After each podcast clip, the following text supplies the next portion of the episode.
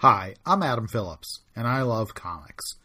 Sure, I love superhero comics, but I also love comics that are funny, or romantic, or educational, or even kind of filthy. Some have been around for decades, but I have a special place in my heart for the ones that came and went in the blink of an eye. We call them one shots, and some of them you may have heard of, while others might make you ask, why? This is One Shot Wonders. One of my favorite weird moments from the early days of Marvel Comics occurs in Tales of Suspense number 49. We're 11 issues into Iron Man's run, and this story guest stars the Angel from the X Men. It went on sale October 8th, 1963, so we're talking pretty early in what would soon be known as the Marvel Age of Comics. Page 1 of the story has a large, prominently placed caption that reads, The Angel and the X Men appear in this story through the courtesy of the editors of the X Men magazine. The Avengers are depicted briefly on these pages by special arrangement with the copyright owners of the Avengers magazine. And on the cover, there's a big arrow shaped caption pointing to the angel, with text that reads, Guest starring, by special arrangement with the X Men magazine, The Angel. The obvious question is who did Stan Lee think he was kidding? Stan was both the editor and writer of Iron Man, the X Men, and the Avengers, and they were all published by the same company, so there's no mysterious copyright owner anyone had to negotiate with. There are lots of things you can point to as possible reasons for Marvel's success in the 1960s, and I'm sure lots of them would be valid. But one of them has to be the fact that Marvel published so few comics each month that Stan Lee could oversee them all. Not to go too far down this rabbit hole, but for anyone who's not aware, in 1956, during the comics juvenile delinquency witch hunt, Marvel publisher Martin Goodman shut down his distribution company and signed up with another distributor, only to learn that the new distributor was in bad financial shape and was about to stop carrying comics altogether. To stay in business at all, Marvel signed up with DC's distributor, and they limited Marvel's output to eight titles per month. This was the same Marvel that in the late 1940s to mid 1950s would flood the market with whatever was hot at the moment Western comics, crime comics, romance comics, you name it. As the Marvel Age of Comics dawned in the 1960s, that limited output started to look almost like an advantage. A typical month of Marvel Comics in the mid 1960s might include Fantastic Four, Amazing Spider Man, The Avengers, The X Men, Daredevil, Sergeant Fury and his Howling Commandos, Journey into Mystery starring Thor, plus the split books Strange Tales, starring Doctor Strange and Nick Fury, Agent of S.H.I.E.L.D., Tales of Suspense, starring Captain America and Iron Man, and Tales to Astonish, starring the Hulk and Submariner. Yes, that's more than eight titles, and that's not including westerns like Rawhide Kid or humor titles like Millie the Model or Annuals. But somehow Marvel managed to stretch beyond the eight titles restriction, either with bi monthly titles or possibly by taking creative advantage of the four five week months in every year. The point is that Stan Lee could keep his eye on all the books, even the few he didn't write himself. He didn't have to squabble with other editors like they did at DC, and he certainly didn't have to ask anyone for permission to borrow their characters. Things started to change in 1966. That was when DC's distributor let up on the restrictions they had placed on Marvel. Just a little at first, possibly due to the growing popularity of Marvel's lineup, or maybe due to the new animated TV series based on Marvel titles. 1966 saw the debut of the long running reprint series Marvel Tales, as well as Fantasy Masterpieces, a reprint series that would soon change its title to Marvel Superheroes and become a tryout title. But an even bigger change was about to take place. In late 1967, Marvel canceled Tales of Suspense and Tales to Astonish, followed by Strange Tales in February 1968.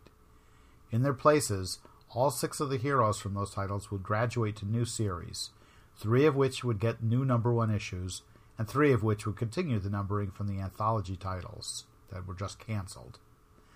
Captain America number 100 and The Incredible Hulk number 102 were published in January 1968, followed by Nick Fury, Agent of S.H.I.E.L.D. number 1, and Doctor Strange number 169 in February 1968. What about Iron Man and Submariner, you ask? Well, for some reason, in January 1968, Marvel published the one and only issue of Iron Man and Submariner, a one shot, never to be repeated pairing of these heroes. It even says so on the cover. Iron Man and Submariner wouldn't launch into their own series until February 1968. As for the stories themselves, they're the next chapters of what was going on in the continuing sagas of Iron Man and Submariner separately.